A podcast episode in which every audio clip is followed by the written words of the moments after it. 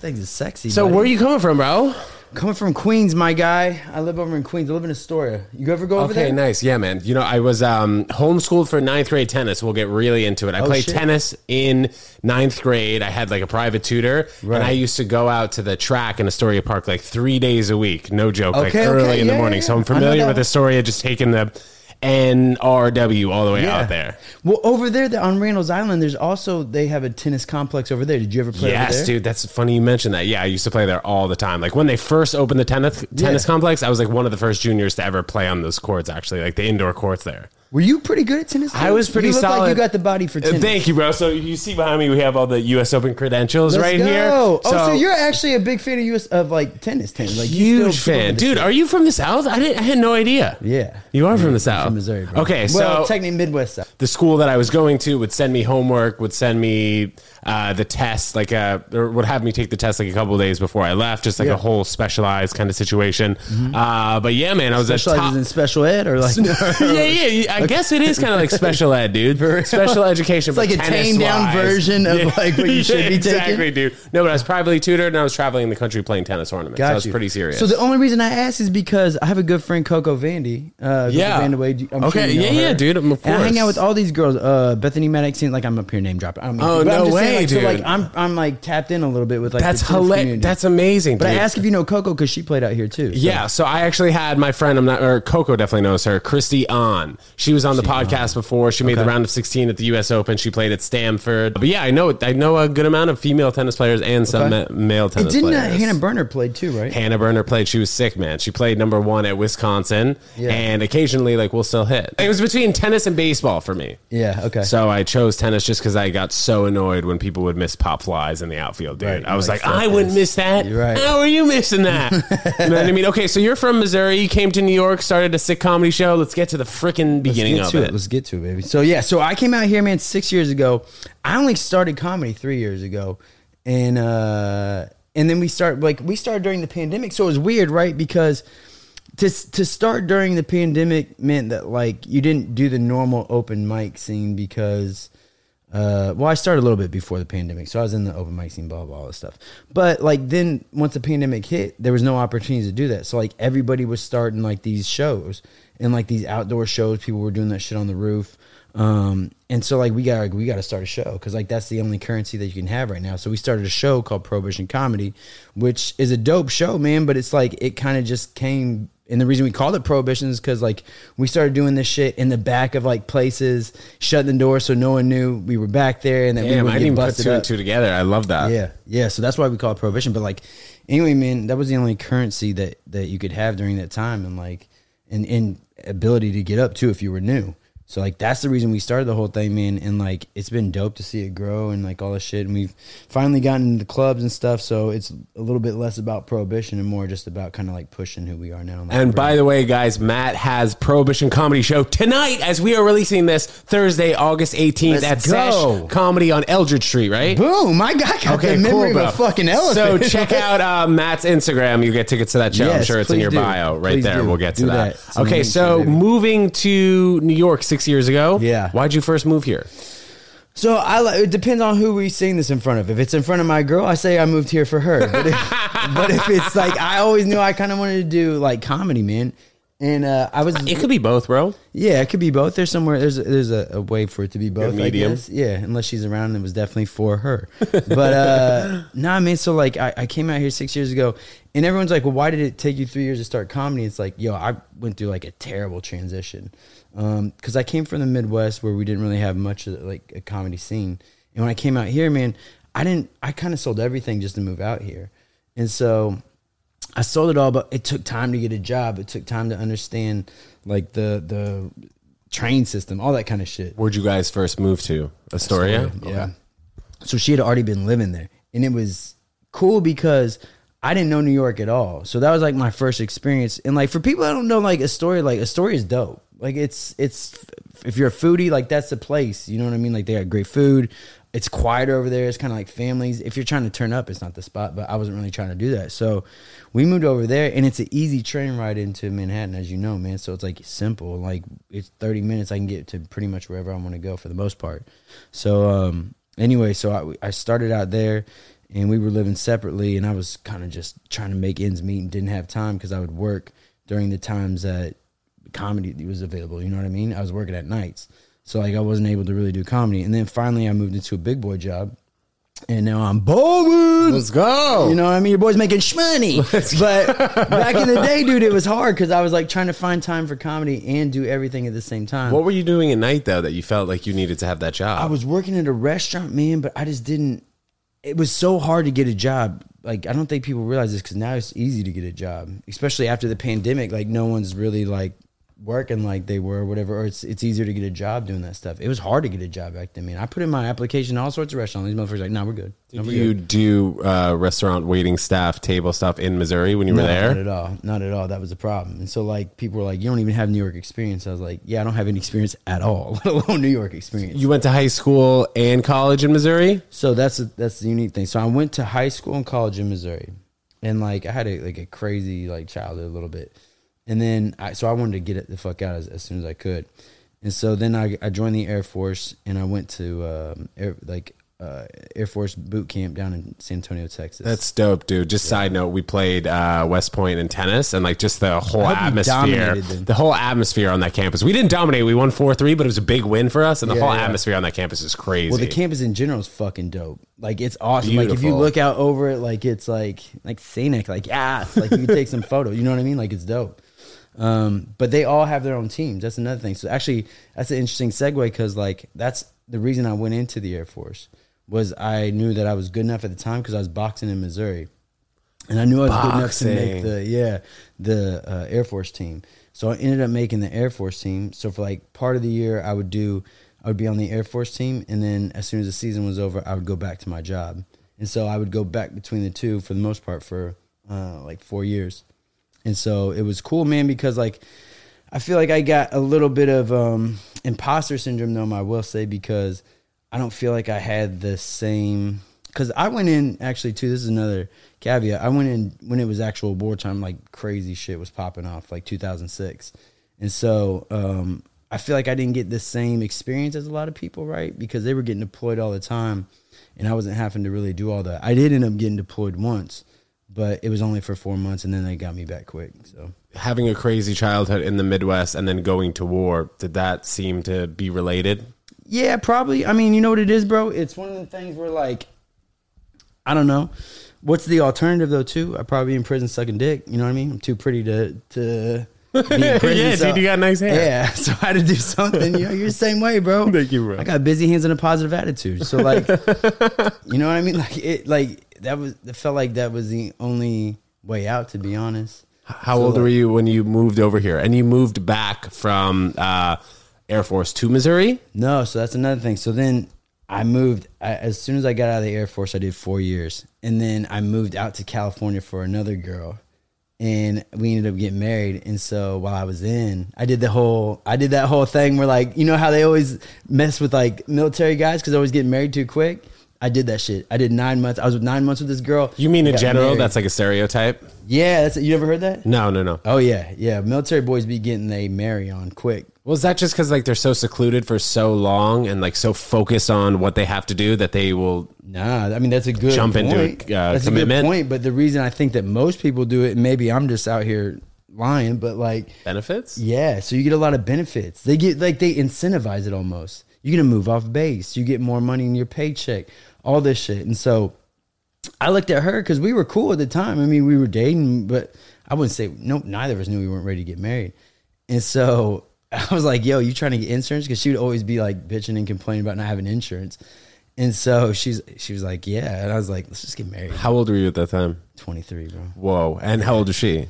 Same age. Was she in the Air 23. Force also? No, no, no, no. She was out, out of the Air Force. So that's actually the reason I ended up getting out. Because I shouldn't have got out, to be honest with you. I had too good of a, a, a thing going.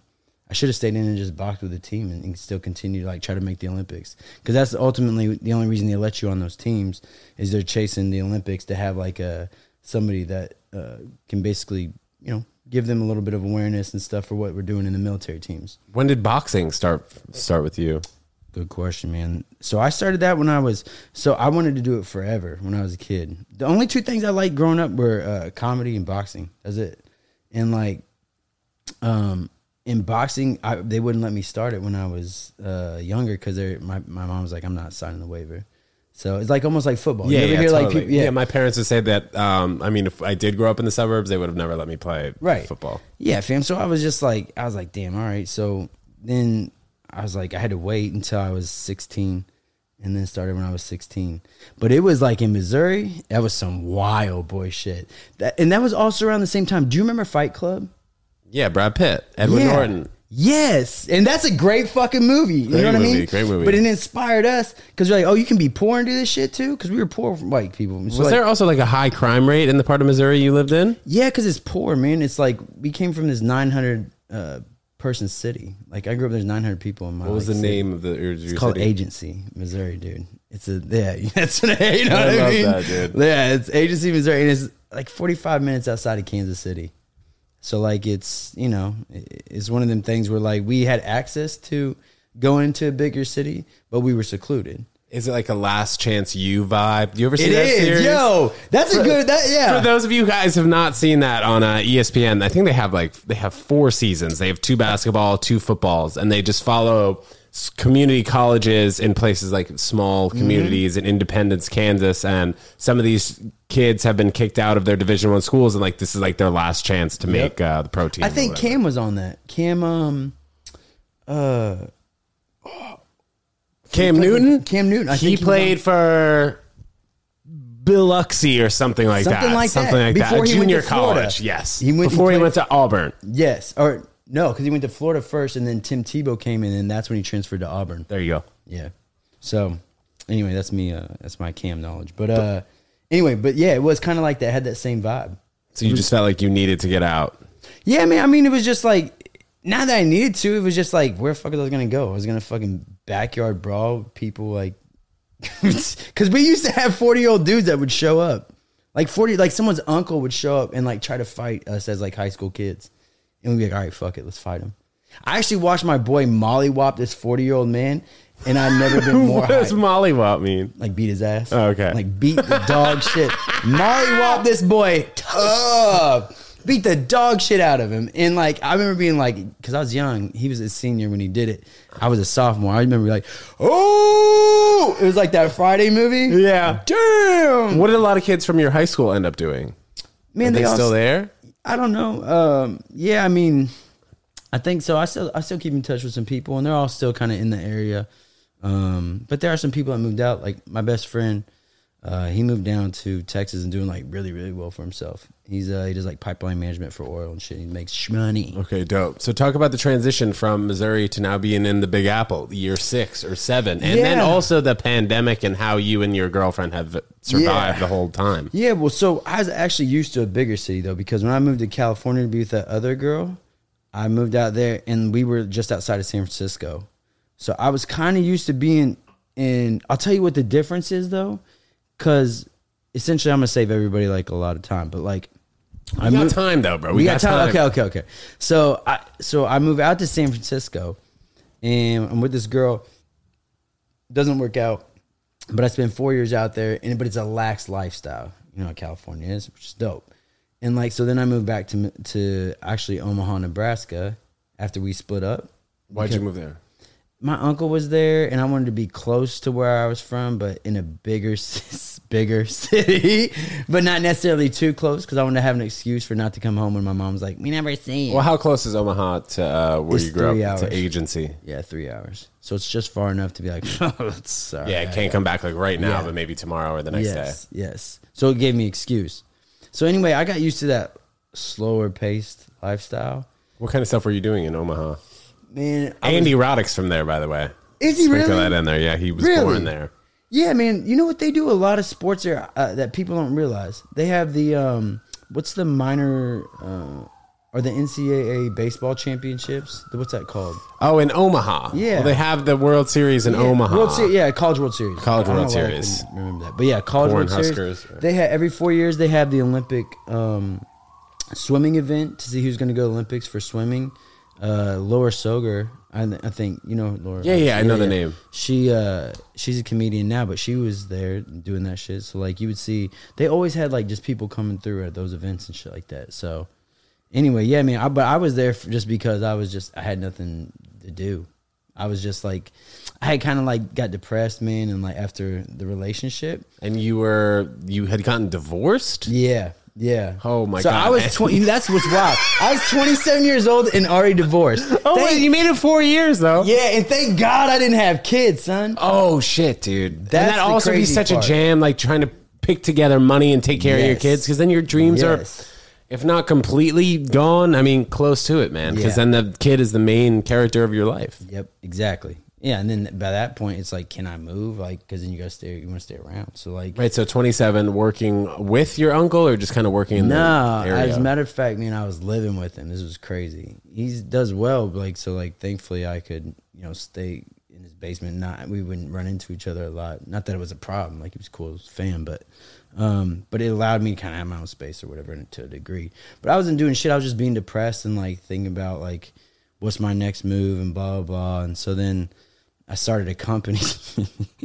I started a t-shirt company because I was like, oh, this is the this is the this is the fucking idea. here. Yes. this is it. And like, it wasn't it, but like, but I started a company. I was trying to do all that and um, bouncing around. But then I would go and because I had the the I was fortunate enough to know like athletes um, because of the job that I had in, in California where I was in PR. Uh, I would go to all these different sporting events. So even when I was in Omaha, I was coming out here to the U.S. Open and shit like that. And um, so it was cool, man. But like, thank God I met my girl. But were you giving athletes like T-shirts? How did this T-shirt so company tried- start? Yeah, so I tried to basically go the Daymond John route. You know what I mean? You know how like Yeah, Fubu. Yeah, Fubu. I don't know if anyone knows but. Fubu was dope, bro. But like for like a hot two years, but like it, Yeah. it was dope. He for, like, yeah. for a sec. But like what The he did basically, he was like just capitalize on all his connections. And he'd be like, go up to rappers in New York and just be like, throw this shirt on, and then take a picture with them, and then he'd use that for marketing. I just did the same thing. I would go up to all these athletes, even if I didn't know them. I'd be like, "Yo, bro, tell them the backstory about the company, blah blah blah." Throw the shirt on, get some pics, boom, boom, boom. That's what we do at the Ted Jones Comedy Show, man. Every Ted right. Jones Comedy Show, we throw out a freaking Oh, you got your own merch. Of course, got dude. merch. Dude, so, but look behind you, bro. Back left, I got it all, He got dude. the hat, Let's go, Let's dude. All over the place, Let's man. go. It's my boy dude. Brandon. Yeah, bro. So It's I, the Daymond John of comedy. Dude, it's hard to find me on a day where I'm not wearing an article of Ted Jones World I like merch. that. Actually, I don't think I would ever let somebody find me without either a hat or a tee. For I'm sure. gonna be honest with you. That's smart as fuck. Thank you, bro. I appreciate You are that. the you are the Daymond John of comedy. I appreciate that. So this one in particular is from the third annual Ted Jones World Vegan Hot Dog Eating Let's Contest. go. But we have uh, we have merch from um, all different walks of life. buddy. I was a vegan for like six months. Really? Yeah. So what happened? Uh, and when? I didn't do it the right way. Okay. I just cut out everything and was just eating straight vegetables and shit. And You got like, pretty fit though, I imagine. I got pretty skinny, which, as you can imagine, is not a good look for me. so, like, especially since I'm already built like a. And were you in, girl. were you in New York though when you went vegan for six months? No, I was in Omaha at this time. Oh, dude, that had to have been so hard. yeah, it was really tough. Yeah, Because like even the restaurants per, were, were No, like, bro, what the hell? This me you don't want hey, look at steak? this- look at this pussy over no here. goddamn fish. Hey, show him the girl section. Like, you know, like they, yeah. In, in New York, man, it's it's I don't want to say super easy, but if I if I were to be living anywhere else in the world, maybe besides the UK, this is it. I mean, this is the place where vegans kind of thrive. We have so many options. LA Cal- as well. California has a ton of options. Yeah, California in there, yeah, general. I started out there a little bit. So why'd you stop?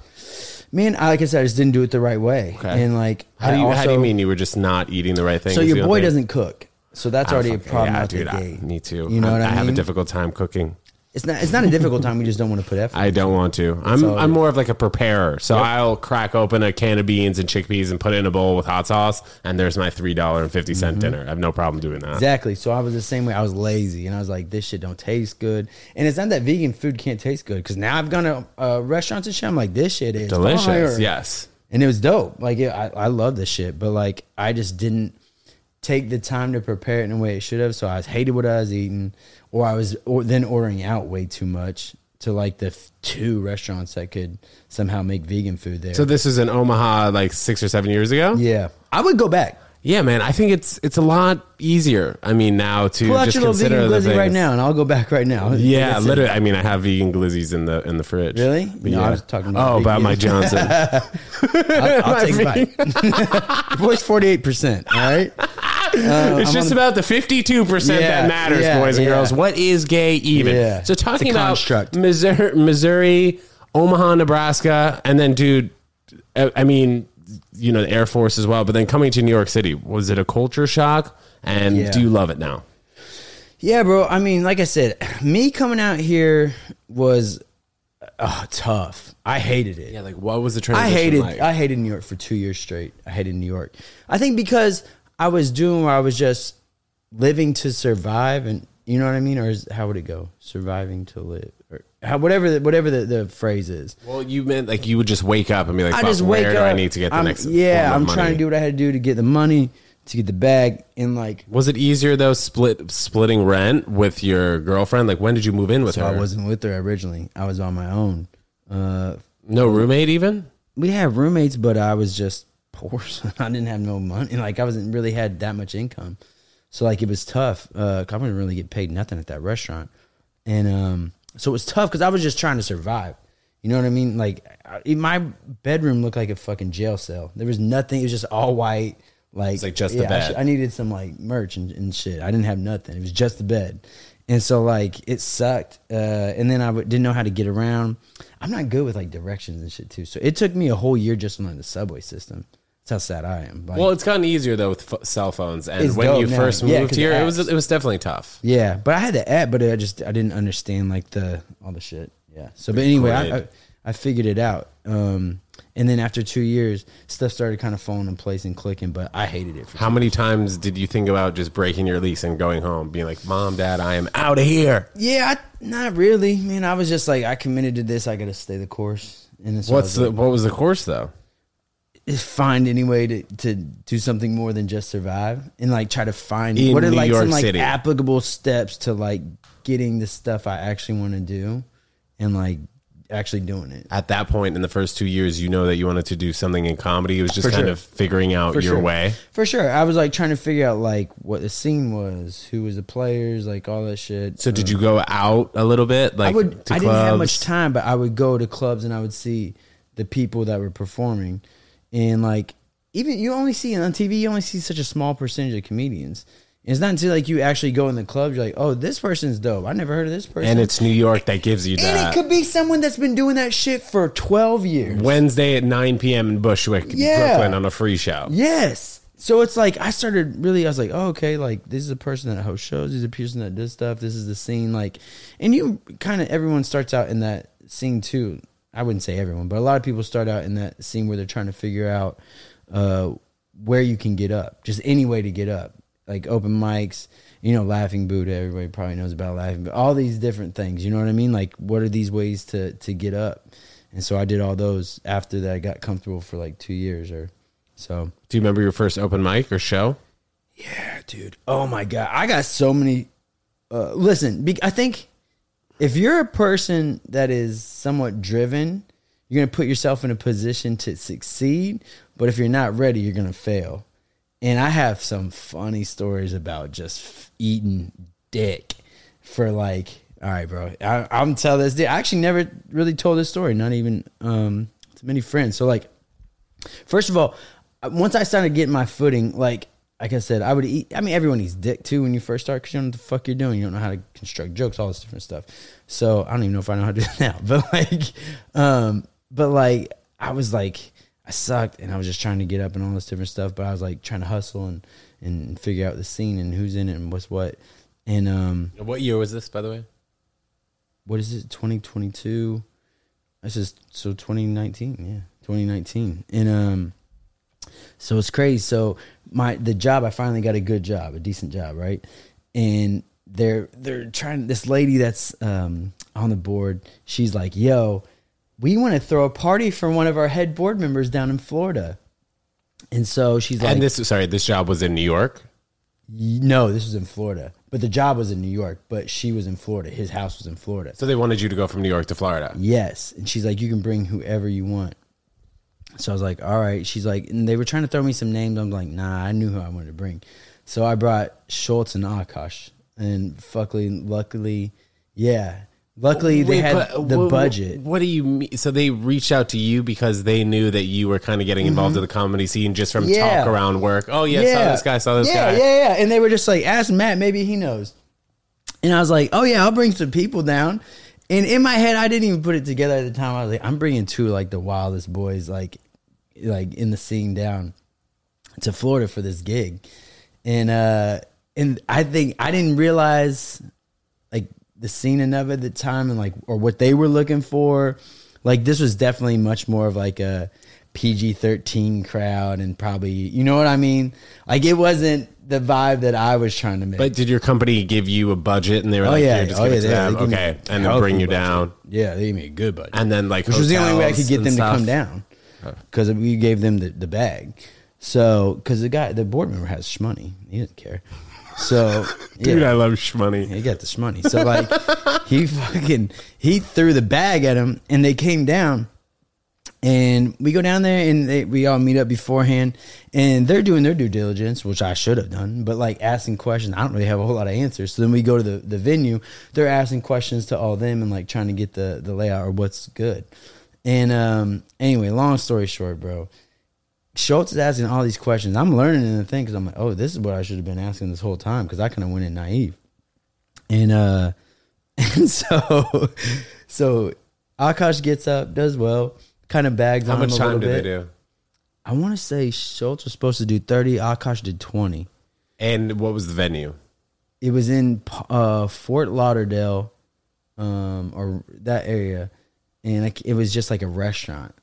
It was like a restaurant, and um, and, and Sh- Akash gets up, does well. Schulz gets up, is killing, killing for like ten minutes. Then I don't know what happened, man. he just got like a wild hair up his ass, but he looked at one of the co-owners and like, "What do you do all day?" And the guy was like, I don't do anything. He goes, Yeah, you look like the type to lay on your back and get fucked in the ass. and, I- and the whole, everybody in the thing goes, Oh, and you could tell they wanted to laugh. Yeah. But it was because it was their boss. They Oh felt afraid to laugh. So then they were afraid to laugh the rest of the time Rest of the set? rest of the set because they didn't know if it was going to piss their boss off because he was wild, visibly pissed.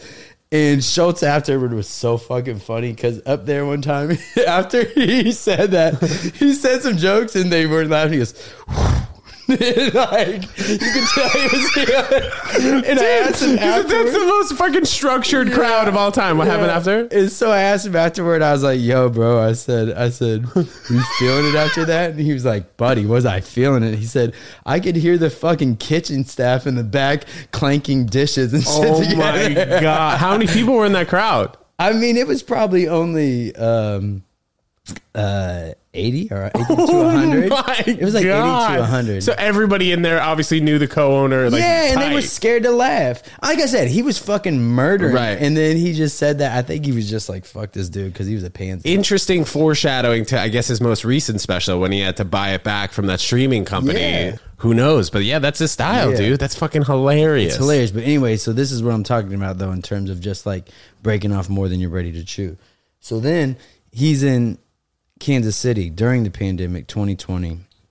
And So how many months was this after this first uh, experience you had with him in Akash in Florida? it was that was around like Christmas time because it's a Christmas party, which is the reason they wanted to have him. And so this was probably fast forward, I want to say eight months later. So I've been doing comedy probably for like a year and a half, and like still trying to figure it out right, and hadn't done comedy much because of the pandemic. I wasn't able to get up. how much time do you think you And this is me comfortable trying to fucking give an excuse for what's coming next. Well, how much time do you think you were comfortable with in Kansas. City when he was there? yeah, maybe I mean, like maybe ten minutes. maybe like five or whatever. Okay. Oh, damn. Okay. Yeah, bro, it was not good. Like, uh, and like I want people. Yeah, I was not good for like two years at all. Like, I just started kind of learning this stuff a little bit and starting to really like. I, I feel I feel good now. You know what I mean? Like I just so it Takes a while. yeah. So like I'm just saying everybody learns at their own pace. But yeah, I was yeah being realistic. I was not good for two years. So um. Anyway, so I go to Kansas City. He's nice. He's Schulz is such a nice fucking guy and great dude. I was in. I just happened to be there because it's my home city, and he's like, "Do you want to get up?" And I was like, "Sure." I went up and ate a fat fucking, I mean, fat vegan hog. I was like, I mean, I just bombed, and not once, two, three, three times. I think He had you do all three shows. Yeah. Let's go. That's a great experience. Well, though. that's uh, that says a lot about him. He's a nice, such a nice dude, man. Such a great dude. But you And, did like, five minutes on all those shows. Yeah, and just bombed my ass off, bro. My Damn, off. bro. And it was all because I wasn't ready, man. I was just trying to get up. You know what I mean? But Like, at the same time, it's all because of the connections and how good of a guy apparently you were. Yeah, at the yeah, time. it could be that too. Yeah, and like Schulz is just a great dude too. So it's like, yeah, but it taught me a lot in that moment. Like, I can't like I've actually I've I feel like I've learned a lot where I'm like I'm not going to do stuff that are pushed to do stuff it, it, until someone else wants to co-sign me. Like, uh, you know what I mean? Like, I'm not gonna. I'm just gonna kid up and just keep trying to be funny, man, and like keep doing my thing and like, you know, and, and figure this whole game out. But I'm not gonna push too much anymore. By the way, s- stand by for Matt McCoy on the Ted Jones Comedy Show when we get a date in October, man. Got to get you on, of course. For sure, we'd love to, and I'm definitely gonna do my thing on that. Okay. I just opened actually recently for uh, Danny Lopierre at Caroline's Okay. uh, this past weekend. It was awesome, man. It was fucking dope, and that was like the finally get up there and feel like I'm like you know what I mean. Like when you feel like you get good, like you're like yeah, I can. How much time did I'm you do on that show? Fifteen. How much time are you comfortable with right now? Somebody who's like, all right, Matt, go up there, do do your thing. As much Uh, time as you're comfortable with. Yeah, I mean, I look, I featured for uh, this dude down in North Carolina and did thirty. I Damn. was stretch that shit, Okay. bro. A little crowd work shit. here. Yeah, I do a lot of crowd work though in general, but um, uh, so I can kind of stretch whatever I have. But comfortable time, fifteen. I could do fifteen like comfortably. Yeah, but like, I mean, I could do more for sure. I could do 20, 25 if you're adding in crowd work and all this shit. I just feel like, man, like my jokes and shit like that, like I, I have a hard time writing. I'm just being mad honest on this podcast. Love it too. Yeah, Matt, I have a hard time writing and like uh connecting things, I feel like, man. Whereas like crowd work, I really feel like in my element and like I'm having fun with it. Did you ever take improv classes I did. Yeah. in New York City? yeah. At UCB?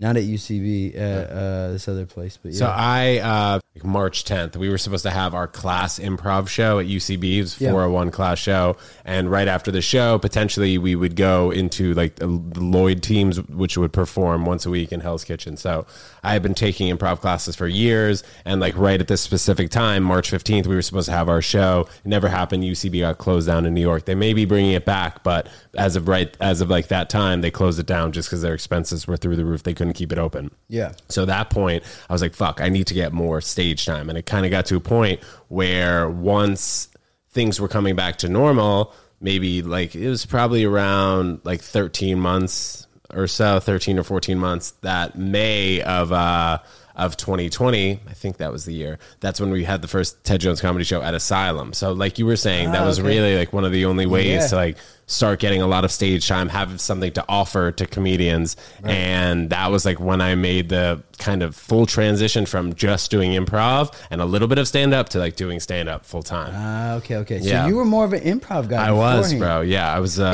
Is I UCB loved still improv. even around? In LA, it is, and I hear that they might be bringing it back to New York City, but I'm not Okay. 100 percent sure. That's what that uh, that sign on my uh, refrigerator is. It says Yeah. the Harold there. Yeah, yeah. So just kind of like the structure of it. But improv in the city is hard to find now, and Sure. good improv, man. I'm not sure if you've like seen like a good improv show. Yeah, like Second City So- in- in yeah, man, Chicago. they're so freaking funny, like Mm-hmm. so good. You know, like there's something to be said for bad improv. It can be really bad, but like when I see good improv, like I die just at the simplest things. You know, Yeah. like people are just thinking about how they would legitimately act if something like this simple would happen in your life, and I just die from that Yeah. sort of thing. And a lot of actors do that, right? Yeah. Um, well, the, the UCB had a, a bunch Well, of initial. comedians, yeah, yeah. But I, I think it's a great muscle and a great tool. You talk muscle, about yeah. doing crowd work. Like that's some of the best thing you could do. You know, Yeah. if, if something's not working, your jokes, you're hammering, hammering for 10 minutes is not working. Okay, let's take a two to four minute break, do some crowd Right. work. Boom, crowd's back. Yep. Um, but yeah, super valuable, as I'm Yep, sure you know. For sure. Yeah, I mean, But uh, do you feel like you've gotten that muscle from UCB that you feel comfortable doing crowd work? And like I think that it's gotten me to a point, or it did get me to a point where I was just super comfortable on stage, and I really didn't I don't want to say care how the audience was reacting, but I just kind of had like an okay, I know exactly what I'm going to do. If something's not working, I know how I'm going to transition. If that's not working, I know how to transition. So just being comfortable and not being afraid to eat a dick, as we've been Yeah. as we've been talking about, because it happens to everyone. Yeah. Yeah, for sure, man. And and honestly, like like there's a thing that I always say about comedy because I always liken it to boxing a little bit where like when I first started boxing, everything felt like it was like 180 miles an hour.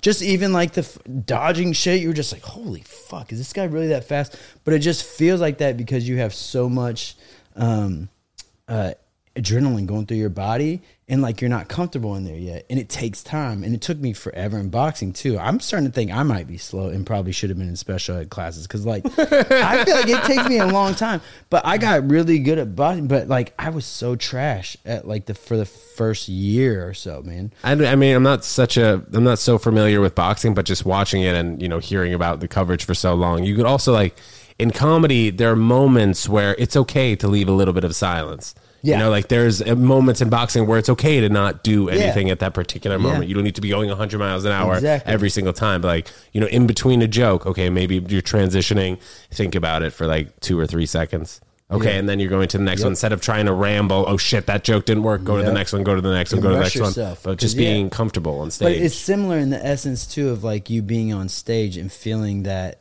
that adrenaline, and it can seem like it's going so fast, and you have to remind yourself, "Oh, slow down. Just Yeah. enjoy this and have fun." And Listen like- to that laugh. But Let it, it, come takes out a time to little get bit. relaxed anyway. It does. you know, It really does. it, so So, what's been your highlight? Would you say that maybe opening for Andrew in Kansas City was one of your highlights? no, That- but that was I a few years ago. Ate a fat. no, that's definitely not it, bro. I mean, I was thankful, and it was a, It's a nice awesome opportunity. There but it's a learning opportunity more than anything. A lesson, It- not a lesson. loss. Yeah, it was a lesson. And so I would say honestly, man, probably the most recent one opening for Danny at uh, Caroline's because it's the first time I felt like I belonged um, in that position and like I was ready for it. And then I think it came out because I did really well. So like it, it was awesome, man, to like finally feel like uh, you're ready for something. I guess do I, you- I don't know if you're ever ready, but I'm, I'm so pessimistic. How do you feel about your show? You know, going forward and how it's been. I think it's been comedy. awesome, man. Like I said, I mean, I see you guys have sick lineups. Starting in in, in uh, you know, starting in the pandemic, you like estab- finally establish yourself as like a brand or whatever, which takes time.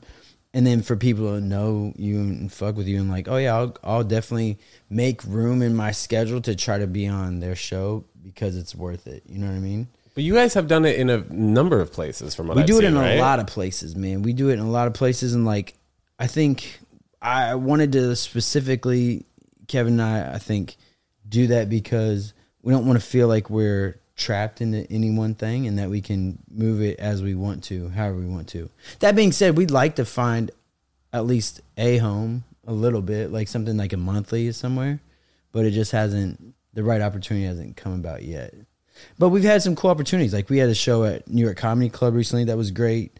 Um, we had some Gotham comedy shows that were great. That one at Sesh that we talked about, obviously, um, that's, happening Tonight. today. Yeah, exactly. I mean, it, it's one of those things where like these are cool places. We just haven't necessarily got in the rhythm of doing it at one. You know what I mean? Or and not sure we want to, but like it's it's fun to bop around. It's fun to even also go back into these. We do like bar shows still.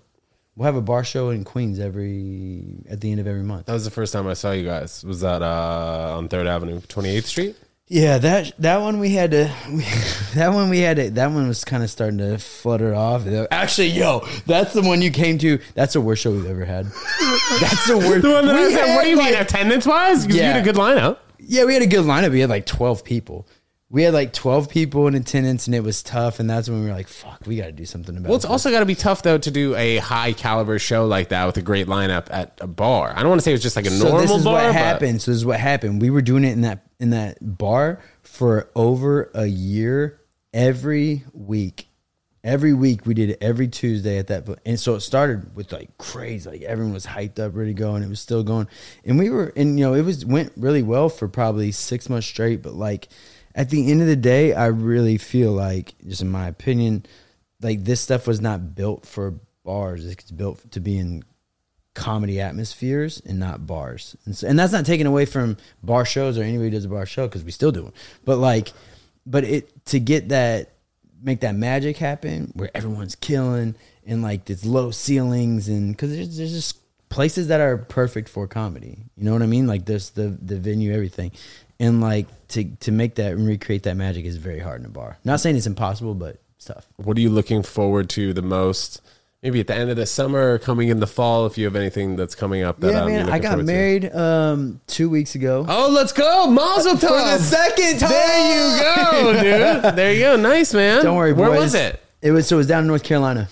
Beautiful. Where in North down- Carolina? My grandmother is from Oxford, North Carolina. Really? Yeah. What home? Where is that at? You don't know where Oxford is? No, I'm not 100 percent sure where it is, but it's in. but it's in. It's in North Carolina. Maybe is it I like how he was like, you don't know where Oxford's Durham? at, and then I was like, yeah, where's it at? And he Greensboro? was like, well, who's from North "Don't know." Carolina? Your girl? Yeah, is that his why you were there? family lives down okay, there okay, now, okay. but they're from New York originally, so they just moved down should there. know. But Okay. uh, no, it's not a big deal. But like, I was just wondering. he was like, "Oh, you don't know?" you tell me, so I'll make sure that you know. yeah. Um, no, so they they live in uh, Kure Well, that's Beach. exciting. Yeah, dude. So it was dope. So we did it in the Outer Banks, which is kind of Oh fuck, dude! I've been watching that show. Oh, you have? watched Yeah, that yeah, show? yeah, yeah. Dude, those kids are great swimmers. Yeah, In the great beginning of the show, I guess it's, it's like by a lot of water. Yeah. People have boats and stuff. Yeah, it's like oh, a yeah. main dude. I've mm-hmm. always kind of fantasized about having a kind of lifestyle like that. Drive your little boat over to your boy's house. It's like Yeah. Venice, Italy type. because like we have the same thing in Missouri, except for it's poor Oh. people, the Ozarks. The Ozarks. You watch that show on Netflix which too? is very indicative of what the Ozarks is. I love that. Jason Yeah. Bateman, if you guys have never seen that. Or Jason Bateman, if you're watching right now, Yeah. what up? Great Yeah. job in that series, dude. Killed it, boy. But so you yeah. know these tennis players, man. Just to jump back to the beginning of the episode, Yeah. through your PR agency that you used to work for in California. No, so I know a bunch of other athletes through that. The tennis players I actually met because one of my friends dated a tennis player. Dude, I love how you say tennis. By the way, that's Yeah, pretty southern. tennis. Tennis, Tennis. tennis. Tennis. like up here, we just say tennis, but t- every, like all the good players say tennis. tennis, All the good players know how to say tennis. tennis. Tennis. Okay, your boy dated Boy a dated uh, Irina Falconi. Uh, Canadian. no, uh, maybe she is actually. I don't know. She had a Canadian flag next to her. Dude, she was the number one junior in the world for Was a she? moment. Yeah, she was Okay. nasty. I don't know where she is now. She's not playing anymore. Okay. That's where she's at now. She's making that shmoney and then got out. Now where she's in is she? What teaching? I don't know what they're doing. I don't know. But um, but anyway, so I met Coco through her, and then I met a lot of these other girls through Coco. Just from like practicing with them while they were in Florida. Nah, but they would come. We would hang out at the U.S. Open, like when they come out, we we kick it. Or Are you like- going this year? I am. So are you going? I'm trying. I'm trying to figure out when I'm going to go with my vlog camera, I got you, bro. I got What do you mean? I'll get you tickets. I I'm, I was just going to get a day pass. What do you mean? I'll you give me you- tickets? Yeah, I'll get you tickets. All right, dope, dude. I used to be a hitting partner for a number of. Uh, Did you? Yeah, a number of uh, pros. That's why I have those those credentials. Guys or girls? So I was a hitting partner for Meghann Shaughnessy. I'm not sure if you've ever heard of her. Then Kristie Ahn for two years. I've heard of Um, well, I wasn't. I didn't hit with her, but like she gave me her guest pass because we went to high school together. We were good Yeah, friends. yeah. Uh, but I've spent a ton of time at the U.S. Open, man. I freaking love it. Yeah, it's great, dude. If you people who haven't like, don't sleep on that. That's it's cool. But you know what's even cooler than that? Because I do appreciate tennis now, man. I to be honest with you, I never really. It just wasn't my cup of tea. But now I appreciate it because I see all the hard work and shit that they do. But like, those are cool events. But because of the prestige around them, there's like kind of an air of like you can't party and like be wild. But it's probably tennis has always been like that. I Yeah, I think so. And also, when you go to the U.S. Open, you kind of have there's so much going on at that specific event that it's not really like a party and drink Right. type. Like you have a few honey deuces. Yes, and honey then- deuces, let's go. and then you go honey around deuces to the courts. So you've been on the scene. I've been on the scene, bro. That shit was my life Yeah. for so long, for so many years, for like a solid. I mean, going from the ages of like 12 to 21 when I stopped playing in college, nine solid years, all tennis. But and so you have appreciation now. Like I have appreciation, but like it's interesting, man. Like when you see specifically tennis, I just think the environment's weird. And sh- you tell me, like they should make it more. I'm not saying inclusive because it, it is inclusive to to a degree, but like I'm saying more of an event that people want to come to. And so there was this event that Coco played called Tiebreak Tens. You've heard of that? They were, They they, were doing that over the pandemic, no? They were. They did, uh, before the pandemic. It was like slightly, and they did it at Madison Square Garden, and it's cool because they rotate in after you miss a point. Like there's a whole structure to it, but it's like it's interesting, man, and, and like it's it's quicker, it's faster pace. It's, Well, I think for one thing's for sure is we do need to change the scoring system. Mm-hmm. I think that the scoring system's outdated. It's been around since you know the very beginning of time, but it's difficult for people to learn how to pay attention and watch Yes. tennis on like on the Yes. TV. You'll see that it'll say five one and then like two Yeah. love, and people are like, wait, Yeah, what? wait, I, what? I Yeah. thought there were six games in a set. No, the two love means he's up two sets to love Yes. and five one in this set. See, it took me a minute to- to understand bro. too, so bro. it's it's tough. You definitely have to be a tennis player, and then the cross court serving. I mean, the rules of the actual game of playing tennis, I don't think needs to change, but the scoring and having some fan kind of people understanding and having fan appreciation, people who really Yeah. understand the game. do- Well, honestly, change. you know what's cool though too is like if you do go to some of these other events, man, they are dope. Like I went down to the one in, in Miami. Uh, what's it called? Miami Open. Miami Open, maybe. I was at that one too. Uh, well, did you go to the one at the Hard Rock Stadium or the one in Key Biscayne? Key Biscayne. Key Biscayne. That's the one I went so to. too. that is a dope. fire one, bro. That's cool. That's more of a party. Crandon Park People, Tennis Center. yeah, people were partying at that one. I'm Yeah, like, it's all right, I Miami too, yeah. yeah, that I fucked with more. Mm-hmm. But it's crazy because when I went there, that's when I really realized how much money's in tennis too. Like all the sponsors, like Ferrari, like Um, but if you're playing in those tournaments, and that's Right. so, so that's if you're 100 top 150 in the world. If Right. you're 200 in the world, you're if breaking even, barely You're playing breaking at a high even. yeah, dude, you're playing tournaments at like country clubs in the middle of suburbs, stuff like Ah, that. yeah, so yeah. if you're a top 150 or top 100, even so, you, we'll talk about that. You're making forty thousand dollars per Grand Slam tournament, and they're four a year. That's assuming you lose in the first round, and you're top 100, you make all four. So you make 160 base, Mm-hmm. and then on top of that, you probably make another two hundred thousand dollars throughout the also year. taken in the the account of playing doubles and that kind of stuff too? No, just singles. So you could play doubles, but it's a strain on your singles, man. Like they'll have you play a well, it's different between men and women's, but you have some men playing a four and a half hour five set match, and then you know eight hours later they got to go back on and play doubles. Now women sometimes like their matches will be like an hour and a half, and then they have to go play an hour and a half of doubles, which obviously is still strenuous, Right. But it takes away from your singles that you Yeah. could potentially go further and like all these people who play tennis like everybody who starts playing tennis wants to go and play tennis singles like the Yeah. only reason that they are playing doubles fully is because they're either they've found that they're better at doubles or they're not as good at singles and their doubles Yeah. ranking can actually have them um, make a good amount of money and Well, I think it's car- a crazy than the ones who are good at both. Because like yeah Barty, Ashleigh Barty was number yeah one for she a while. retired bro isn't that crazy That's crazy. 25 years old tw- She was only twenty five. yeah i believe so 25 fucking crazy. I didn't realize nuts that. yeah But yeah, she played. Her and Coco won during the pandemic, the doubles.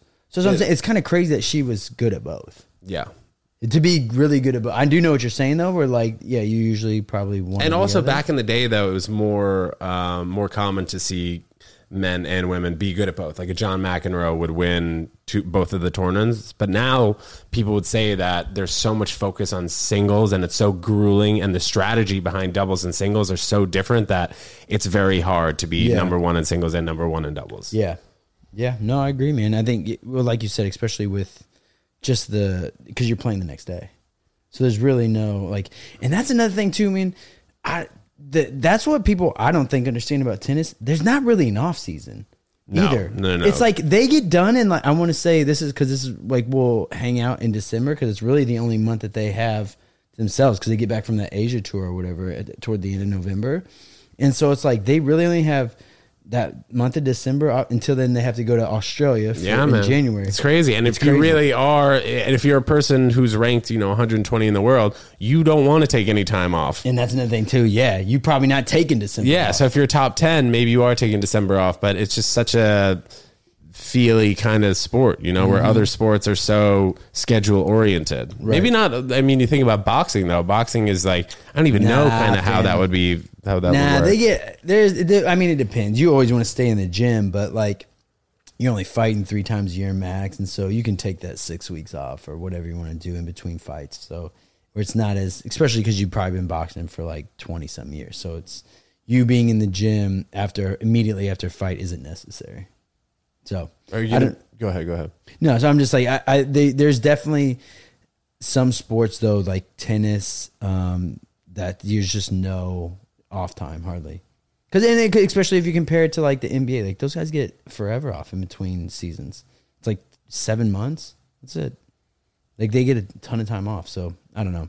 I'm just saying, more or less, basically, tennis players. Uh, Well, thank you for the respect. Yeah, yeah. Absolutely. And, that, and tennis is a full time, like a full life sport. You know, you can play tennis Yeah, anyone can play that years shit. old. Right. And you can learn how to play at any age. Yeah, no, you don't want to eat your fucking brains. Fucking, yeah, in. forget that pickleball bullshit. Get on the real court right. out there, guys. Get out there. So, Matt, are you going to be in New York City for the rest of your life? No, I've just talked about this recently, actually. So I was in the Hamptons um, this past weekend. Which Hampton? Uh, actually, just right outside the Hamptons, Montauk. Um, we were in Montauk. Well, Montauk's the Hamptons. It is, and we were in Sag Harbor too, so it's like tomato. You were Hamptoning, bro. Yeah, we were Hamptoning. Um, but it was one of those things we were talking. It's like I'm not gonna be out here forever, man. It's uh, it, the pace with which you have to go in New York City. I think once you become an established, especially in the way that the comedy's set up now, once you're an established comedian, you don't have to stay here. Look at Nate Bargatze. Look at like Theo? Von. I think they live in Nashville. I want to say And is Theo in LA or no? Theo's in Nashville now too. Um, Austin. That's a slower pace place, you know. Than, uh, um, So you can see yourself in a Nashville, Austin, LA Sure. type? Yeah. Anywhere where there's a scene for sure. It, it won't always be New York though. I love New York. Don't get me wrong. I fucks with New York, and like I love it. But like to stay out here and maintain, like, I don't know this lifestyle of like not getting much because it's more than just comedy. It's like not getting much back for your dollar. Like you know what I mean? Like there's so many different shit that goes into that man that it's like hard to be like I'm staying here forever. Because like, what if you want to get out of the city because you think it's just too noisy and crazy? Where do you go? Westchester. Well, you also just got married two weeks ago, so I'm sure your wife like is thinking about the house, the kids, right. maybe. Right, right. So that's a whole nother thing too, yeah, where it's like, yeah, what's the next move or what's the next play? But I don't know. But even if you go to Westchester or somewhere outside of the drive city, in. you drive in, but it's like it's not any cheaper though. You know what I mean? Like if you're going to Westchester, it's fucking expensive too. Like it, so Bag- it's like you, bags yeah. required. What about you? Would you leave or no? I mean, I here. ca- yeah, man. You're I New, you seem like a New York City guy. I can't see myself leaving, bro. Unless the bag really does pull me somewhere, I can't see Yeah. myself ever living. but even like you can anywhere do else. this stuff in, in like, Yeah, in a Florida, Miami. I do love Miami. My dad's down there a few months out of the year. is there a scene down there? Like a Yeah, a comedy little bit. I opened for Hannah Berner down there at Really? the Miami Improv. That's dope. Uh, that was amazing. That's really the only kind of club Miami proper has down there. It's Yeah. like 400 seats. Uh, but if you think like Miami South Beach, there's nothing down there, man. if you're trying to all. open something down there, So that's a- another thing it's a too. good I've idea. always wanted to open a club. Really, Yeah, I just don't know if that's the way. bro? anymore. That's ambitious. What do you mean? What do you mean?